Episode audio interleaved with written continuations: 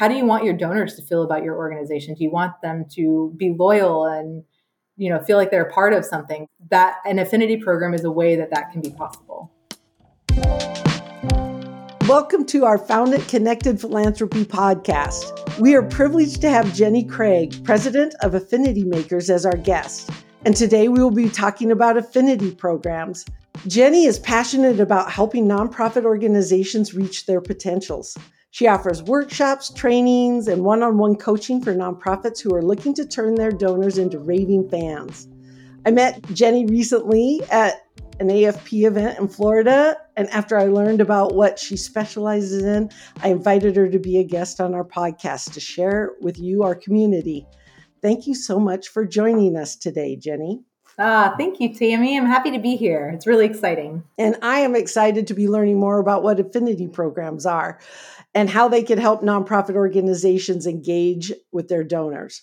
But before we dive into that topic, let's back up a little bit. And can you tell me a little more about yourself and how did you get to where you are today? Yes, that is it's been it's been a wild ride actually. I am closing out 16 years in higher education. I've been everything from sponsorships to athletics marketing to the last four years I've spent in development. I've been in higher ed since I graduated college in 2007. and I am one day shy of 16 years. That is my exit. So J- July 6th will be my last day. And then I am full fledged doing Affinity Maker fundraising. And I am so excited to get that going. I've got three little girls. Me and my husband have three little girls Carmen, Mason, and Brooklyn. And we also have a distillery and that usually yeah that usually gets some attention we are a uh, we make award-winning handcrafted rum and vodka we are based in daytona beach florida and it's me and my husband and we partnered with his parents and we are just having a ball making spirits living beachside we're just i don't know living life it's really fun Oh, that's awesome. I wish everybody could see your smile. I could tell that you're just having fun. And and what a an interesting place to be at at transitioning into your own company and um, getting off on your own uh, consulting organization. This is fun, and I'm glad we have had the opportunity to talk to you today about that and why you've chosen affinity programs to to have a focus in. So, what is an affinity program, and how does it impact fundraising for nonprofits? Yes. So about four years, I took on. I came across a job description that basically said, you know, we we need an affinity program, and we don't know how to do it. Here's the general direction. We need need somebody to take it and run with it. And I'm thinking, what the heck is an affinity program? And then I dug in a little bit, and it's basically a membership based group of donors. They're all buying in to support the same niche area within an organization. So instead of you know we are we are general donors of this one organization. We're identifying different niches within um, and then building raving fans raving donors around those area niches. And so it's um, it's highly engaging. It is a great way to get some moves management going in. If you've got some donors that are sitting at that annual giving level and you want to look for opportunities to move them up and you know create ways for them to become engaged and more involved as ambassadors of the organization, then affinity programs are where it's at. How do you see these programs being used st- strategically in a development program strategy? Strategically, when when affinity programs are used strategically, they do three things. First of all, they create you know more of an affinity between donors and the organizations. They create more lo- loyal donors. Um, secondly, they they become a reliable source of revenue for the organization. So if you know you've got ten donors that are committing thousand dollars, and you're going to get them, you know, to commit to a multi-year commitment. Say it's for the next three years, they're each going to give thousand dollars each. Then you know you've got ten thousand dollars coming in over the next three years, and you can rely on that. You can budget for that. It just creates a reliable source of revenue when you have programs like this. And then finally, they become a pipeline for major gift donors. Um, they're they're cultivated well. It's almost like a training ground. You're you're giving a major gift donor experience by making something more intimate, and you're scaling it across members of this program, if that makes sense. Yeah, yeah. And being part of a group and doing something together. Yes. And they not only are they getting to know each other, but they're getting a closer inside look at the organization. So instead of just writing a random check, you know, and sending it and hoping it gets put to good use, affinity programs really, you know, like I said, there's a standard, everybody pays the same. Ideally, I avoid tiers at all cost, like tiered levels. But if everybody pays the same, um, and they understand what their money is going to and they can through you know a virtual meeting or an in-person meeting every year get to see the impact of their giving. I mean raving fans right there. You know so many donors give and they never know that those are the top through uh, top two reasons that they don't keep giving is one either they weren't thanked properly or two they have no idea what their money was even used for. And so creating affinity programs you can create one message, you know, thank you so much, members. Here's, you know, here's how the money was spent. And now that went out to 20 people or 10 people or however many are in the group. And that just, you know, magnifies the impact as nonprofits, especially small nonprofits, our bandwidth is limited. But if we can scale major gift communications with these mid level donors, then it's just a great ground for creating new major gift prospects. I love that. I love that because that is like a it's it's something that you're taking that's kind of like a, a shortcut a, a one-to-many communication but the the way that you've structured it actually makes them feel more cared for because they're part of this special group of or, or, membership like that. So exactly, and the feel is different. So if you're saying thank you all donors, this year we were able to fund this many scholarships or this much whatever, but we don't have the time individually one on one to say, here's where your money went, here's where your money went. So if you're doing it within a small group, it feels more intimate. It feels like they're getting more attention and suddenly they feel more valued and they feel like they're adding, you know, special value to the organization. And that's just going to create more more giving on their part. Oh my gosh, my brain's just going. I'm I you know volunteer at, at some nonprofits and I'm like, okay, now I'm thinking we need to have one. This is great. So, uh, is a giving circle an example of of one of these, or can you explain how that approach compares or is part of an affinity program? Yes. So, I would say Giving Circle is definitely an example of an affinity program, and if we're if we're talking, you know, titles, giving societies, giving circles, philanthropy councils, there's all different kinds of names for them.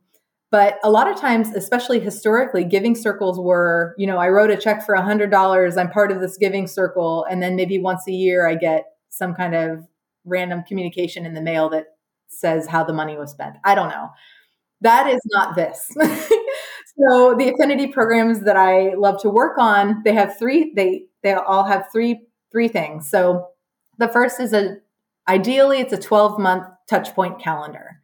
So whether it's a birthday phone call or uh, the newsletter that was going out to everybody anyway, each month they're seeing something. Maybe, you know, anytime that you can automate something like the holiday card, everybody, all the donors are going to get that, but maybe the members of this get a little special thank you inside. You know, thank you so much for being a member. We rely on you. Um, but in addition to that, there's a virtual meeting or an in person meeting. There's something else that they're getting to be a part of that a traditional set it and forget it giving circle doesn't does that's not that's not creating more engagement you know that's just a lot of times people sign up for stuff yeah sure i'll do this i'll do a hundred dollars a year or a hundred dollars a month and and then that's kind of it it goes into an abyss right but this where there's a structured calendar of touch points between the program manager and the donors um, second of all, there is a stewardship plan. So when someone joins, what happens? Or, you know, when they make their payment, what happens? What are, you know, when do the pledge reminders go out if it's a multi year pledge? So there's a stewardship plan, there's a communication plan, and then finally there's a cultivation plan. So if they're committing to multi year commitments, making multi year commitments, that's what I recommend. I love working on three year commitments. By about 18 months, you're changing the tone with donors a little bit. So now they've been a part of this for 18 months. They've had a great experience. They're engaged. They like the other people that they're in the group with. They're getting to see the impact, the people that they're impacting through, you know, a virtual meeting or an in-person meeting. And around 18 months, now you can start changing the tone a little bit as a development officer and get to know them more one-on-one because by the time year three wraps and they're done with their membership, now what's next? Because now you've proven that you can be a good steward of their whatever their membership fee has been for the last three years. Now they know they can trust you with more. So it's a it's a process, but it's strategic. How does this fit in to your your donor pyramid, if that's still a thing, or, or your overall, you know, top level, mid level donors? How how would you fit this this affinity program, these members in? These affinity programs are fantastic moves management tools. If you've got annual giving folks who are writing you, you know, checks once a year say, and you're looking for ways to engage them more, this is going to get them to the next level. Instead of doing a hundred bucks a year, maybe they're doing a thousand or two thousand dollars a year now. And then in time, with more exposure to you, more exposure to the organization, more awareness of the needs, we're creating major gift prospects. So then we move them up the donor pyramid even further. So they're that mid level group that just often gets overlooked. Some people might say, well, I don't have the time. I don't have the bandwidth. I don't, I can't I can't do more, you know, but I would go as far to say, like, show me your strategy for your mid level donors, and I'll show you the future of your major gift prospects. So it's just, it's, it's moves management, but it's done well. That's great. And how do you identify a prospect on the other side of it? Is it any individual donor that that gives is a prospect, or uh, can you tell when someone is just kind of a one and done or or how do you how do you look for the people that you'll move into that? We look for patterns. One of the first things that i would do is go over the last five years who has given consistently over the last five years? Maybe three out of the last five years I, those are neon sign let's start there because they're committed they're already in let's see if we can engage them further so consecutive giving, people who are giving that you're not even asking them to give. They're they're sending a $200 check every year and it didn't even like maybe it come from just a random appeal. You know, but they're they're giving without any kind of personal relationship. That's another one. Like they're giving because they want to be a part, they're supporting the mission. That's the, that's somebody else that we would target. So it's just looking, identifying patterns. Where are they showing up to events that the organization is a part of? how you know are we already seeing an interest in whatever the niche might be so for example i was talking with the humane society recently and I, as far as affinity programs go and i said do you know who your dog lovers are versus your cat lovers versus the the donors that want to be a part of more missions and rescuing pets versus the ones that really care about training so that once pets are adopted they stay adopted and it's finding those little niche areas within the organization that you can rally donors around because that's where their passions lie. It's not necessarily the whole organization. It's it's a part that really tugs at their heart. And once you identify that area and you match them to it, that's where their giving is just going to and their passion and their their, you know, love for the organization is just going to grow. Their affinity will grow. Yes, yes. So do you do you segment and have multiple affinity programs? When do you decide that okay, this one is for these types of people and then we need another one or do you just kind of work it so that that uh, you find the people that match with the the one that has the most potential to be successful as an affinity program so identifying those areas that have the most potential for success and starting with the ones that are hottest if you've got i would say depending on the size of the organization i mean if it's a university, you could say, well, every college could have its own affinity program, the College of Business, College of Engineering. You can develop programs around that and focus on alumni. Um, if it's a smaller organization, I would say let's start with one and let's just create where are people already sending checks saying use this for that. That's that's an affinity area. So targeting targeting that area and uh, and bringing the donors who are already showing interest in that niche, like bringing them more into the fold with it. So I would say if you're a smaller group, start with one, and then once you've got proof of concept, expand from there if you can. How can you determine the right structure, membership, and engagement strategies for an affinity program that you want to set up? Right. So that's the tricky part. And I think that's what keeps a lot of organizations from kicking off affinity programs is that the bandwidth is limited, but it is an investment in the future. So you design the structure around what you can commit to. So my motto is under promise and over deliver. Ideally, they would have a virtual meeting every year and maybe an in person meeting. Maybe the donors can go to the place where they're getting to experience what their what their you know impact was as a group. So collectively they can do so much more than if just one person was giving $1000 or $2000 a year you know? So in the case of legacy housing they're a local local nonprofit that provides um, housing for teens who are aging out of foster care. And so one of my recommendations was you know, for their affinity program, let's bring the donors out to the home. Let's let them, even if it's just a picnic in the yard, they don't need to go inside, but maybe if they just experienced it, uh, their their most recent gift is going to a new roof. So maybe they just need to come out and go, you know, go see the new roof in person, or maybe we send them a video of it. But it really is going to center around the bandwidth of the the program manager, what can be done. But I highly recommend a virtual meeting and an in person experience every year. And outside of those two things, if we if we promise that and we over deliver beyond that, that's excellent. But um, bandwidth is a big thing. And as far as you know the financial commitment goes, there is actually a math strategy behind how to set the financial structure or the financial commitment. If you take the average donation for your organization, which in many cases is $35 that's just a typical a lot of folks give 25 a lot of folks give 50 right in there it's 35 so across the board average donation say it's $35 multiply that times three. So let's just round up and call it 100 and then times that by 20 so you're looking at $2000 annual commitment. If the average gift is $25 you know that times three is 75 and then times 20 you're looking at 1500 can do you have you have a handful of people 10 12 20 different people that you could ask for a $1500 commitment for the next three years? And i would say if you can get five to seven then you've really got something. You can absolutely work with that and you can grow it from there.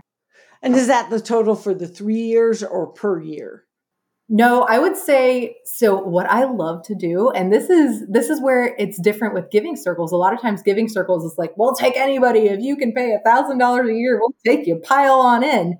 This the way that I love to set them up is strategic. We cap it off. It is open to 20 members and beyond 20, mm, there's a wait list or we've got another one coming open at whatever date in the future. But it creates a level of, of exclusiveness um, so max maxing out at 20, but if you can get five to seven that first year and then just grow it from there, you're set.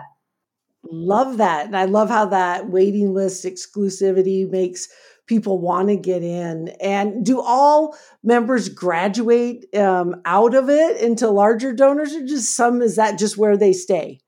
It depends on the donor. Sometimes what I've seen is that sometimes we have found their niche. We have introduced them to something they had no idea they even cared about. And now that their three years are done, they want to focus on that thing. And that's where they're, you know, maybe they're going to do a major gift or maybe they're going to commit even more than they've been spending the past three years um, in, you know, toward that area. And that's the purpose of an affinity group, right? You're bringing them in to expose them to more of your organization so that they can find areas that they identify with. I would say in my personal experience, we could probably expect to see 60 to 70% renew after three years. If they've been treated well, they've enjoyed it, they've enjoyed the people they've interacted with, they've seen where their money has gone, they've maybe interacted with some of the beneficiaries, then I, I think confidently you could expect to see more than half recommit after three years. Statistically, they say 1% to 2% of affinity program members will do a major gift during the course of their membership, I've seen significantly more than that. I would say five to seven percent do more. So of a hundred, if we have a hundred members, I would expect five to seven to do, you know, 10, 20, 50,000 and beyond. Okay, that that brings me to a question here that I want to ask before we're we're uh, done wrapping up. This this has really been intriguing to learn about um, affinity programs and how they work. And if if people are interested in them and and how how do you work with people to figure out what their capacity is, when's the best time, do they have enough, you know, how to set it up, what's your engagement with nonprofits to figure all that out? So I've got a few things. Right now, I've got a free blue, blueprint on my website. If anybody wants to just download it, it's 15 pages. It's like, here's how you get started. Um, so they can just go get that for free at affinitymaker.com. And then I've been working with a Boy Scout council up in Wisconsin on developing affinity programs for their different camps. They want to be able to help with operations, repairing docks, buying new canoes, things like that, that, that a program can help with. And so with that group, I've been doing one on one kind of, I don't want to call it hand holding, but it's a lot more engaging. We want to make sure we're getting it right so that it's most effective as possible. And then in the very, very near future, I wish I could have had it done by today.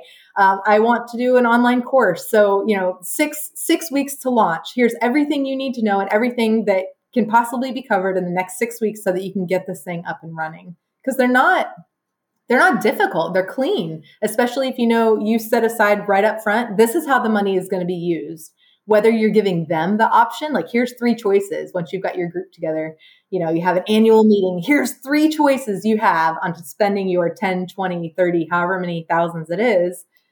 You know, where do you want it to go? And being able to expose them to like, oh, well, we all voted on this one, but you've got these other needs here that didn't get funding. Here's a here's a little more. Here's a check. Here's something toward those things as well. We see that over and over. So it's certainly not a bait and switch. You're not getting them in at this and then like upping them to to go higher. It is simply exposing them. And if more philanthropy is awakened and if they feel called to do more, then they know what that could go for. But we just need to expose them and, you know, create awareness opportunities. Love that. All right. Well, I could talk to you forever about this and probably other things. And I did. Uh, so many thoughts came up about the distillery. How'd you get into that and your family and everything? I just want to, uh, you have such an interesting and uh, again, by the smile on your face, you must be enjoying life. And I'm so happy for you. And um, I, I imagine of awakening people's passions and, and and what they're passionate about giving to and helping with helping connect those and having that mm-hmm. experience in the past uh, yourself and then helping nonprofits individually find ways to do that this that must be so fulfilling it is. And you know what's been incredible is yes the impact on the organization but when you're creating opportunities for donors to add value like that's life changing there's been so many that i've worked with especially that are nearing retirement or they've just retired and they're kind of looking for that next way to you know feel feel involved in something feel a part of something. And so that is a major area uh, or a major i would say age bracket um, that we see you know i've seen 50% of affinity program members are right around that retirement age and they're just looking for the next thing and so being able to add value to their lives not only are they are not only are the beneficiaries receiving you know benefits from their involvement, but the donors are getting the experience of being a part of something bigger than just themselves. Maybe they can't individually do $20,000 in a year, but collectively they're part of a group that can.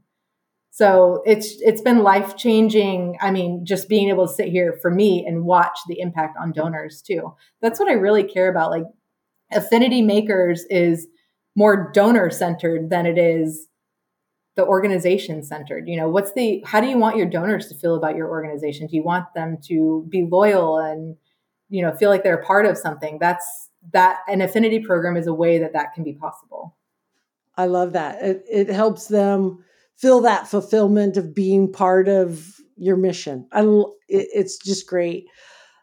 Thank you so much for taking the time today to explain this to me as well as a community and, and how these affinity programs can be used in an organization's fundraising strategy to build up steward your donors move them along i i really like how that is all connected and how this can be a great tool in that overall strategy as well and I want to remind our listeners, I'm going to include the link to that blueprint that you talked about, as well as your contact information.